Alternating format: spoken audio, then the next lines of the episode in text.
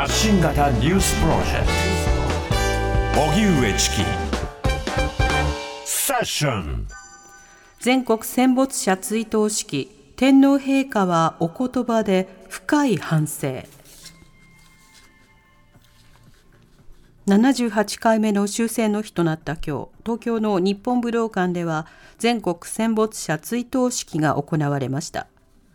追悼式では正午に黙祷が行われた後天皇陛下が深い反省の上に立って再び戦争の惨禍が繰り返されぬことを切に願うとのお言葉を読み上げました。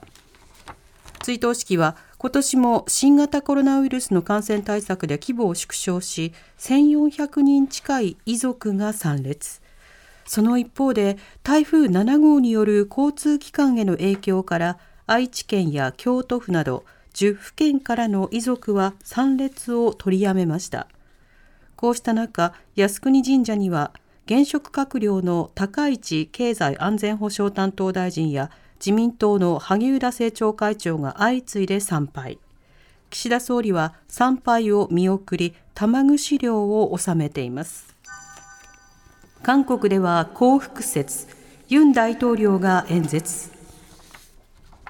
韓国では今日日本の植民地支配からの解放を記念する幸福節の式典が行われユン・ソンニョル大統領が演説しました。ユン大統領は演説の中で日本について我々と普遍的価値を共有し共同の利益を追求するパートナーと強調。従軍慰安婦や徴用工問題など歴史問題をめぐる懸案に言及せず去年に続いて前向きなメッセージを打ち出しました。一方で北朝鮮については全体主義体制と抑圧政治を続け最悪の貧しさと窮乏から抜け出せずにいると批判し北朝鮮の核・ミサイル情報を日米韓がリアルタイムで共有する必要性を訴えました。トランプ前大統領4度目の起訴。アメリカ南部ジョージア州の大陪審は14日2020年の大統領選で接戦の末、バイデン大統領に敗れた選挙結果を覆そうとした罪などでトランプ前大統領を起訴しました。2021年1月にトランプ氏がジョージア州の選挙管理を行う州務長官に選挙結果の改ざんを求めたと受け取れる電話をかけた記録が残っていて集計作業に介入した有力な証拠になるとみられています。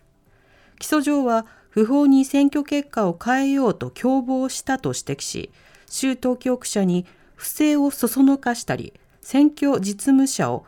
脅迫したりする集団犯罪を結成したと説明していて、トランプ氏の顧問弁護士だったジュリアーニ元ニューヨーク市長など18人が合わせて訴追されました。ハワイの山火事、死者は99人に。アメリカ・ハワイ州マウイ島で発生した山火事は、明日で発生から1週間となりますが、これまでの死者は99人に上っていて、ハワイ州のグリーン知事は CNN の取材に、今後10日間で死者が2倍となる可能性があるという考えを示しました。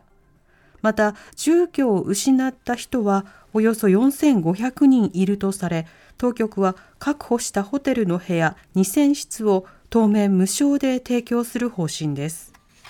一方松野官房長官は今日の記者会見で山火事について在留邦人の生命身体に被害が及んでいるとの情報には接していないと述べアメリカから要請があれば必要な支援を行う用意があると伝えていると説明しました。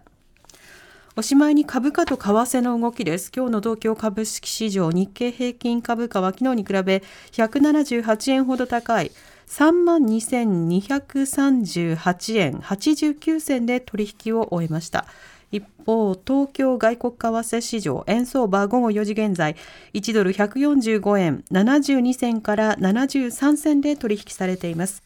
TBS ラディオ発信型ニュースプロジェクトセッション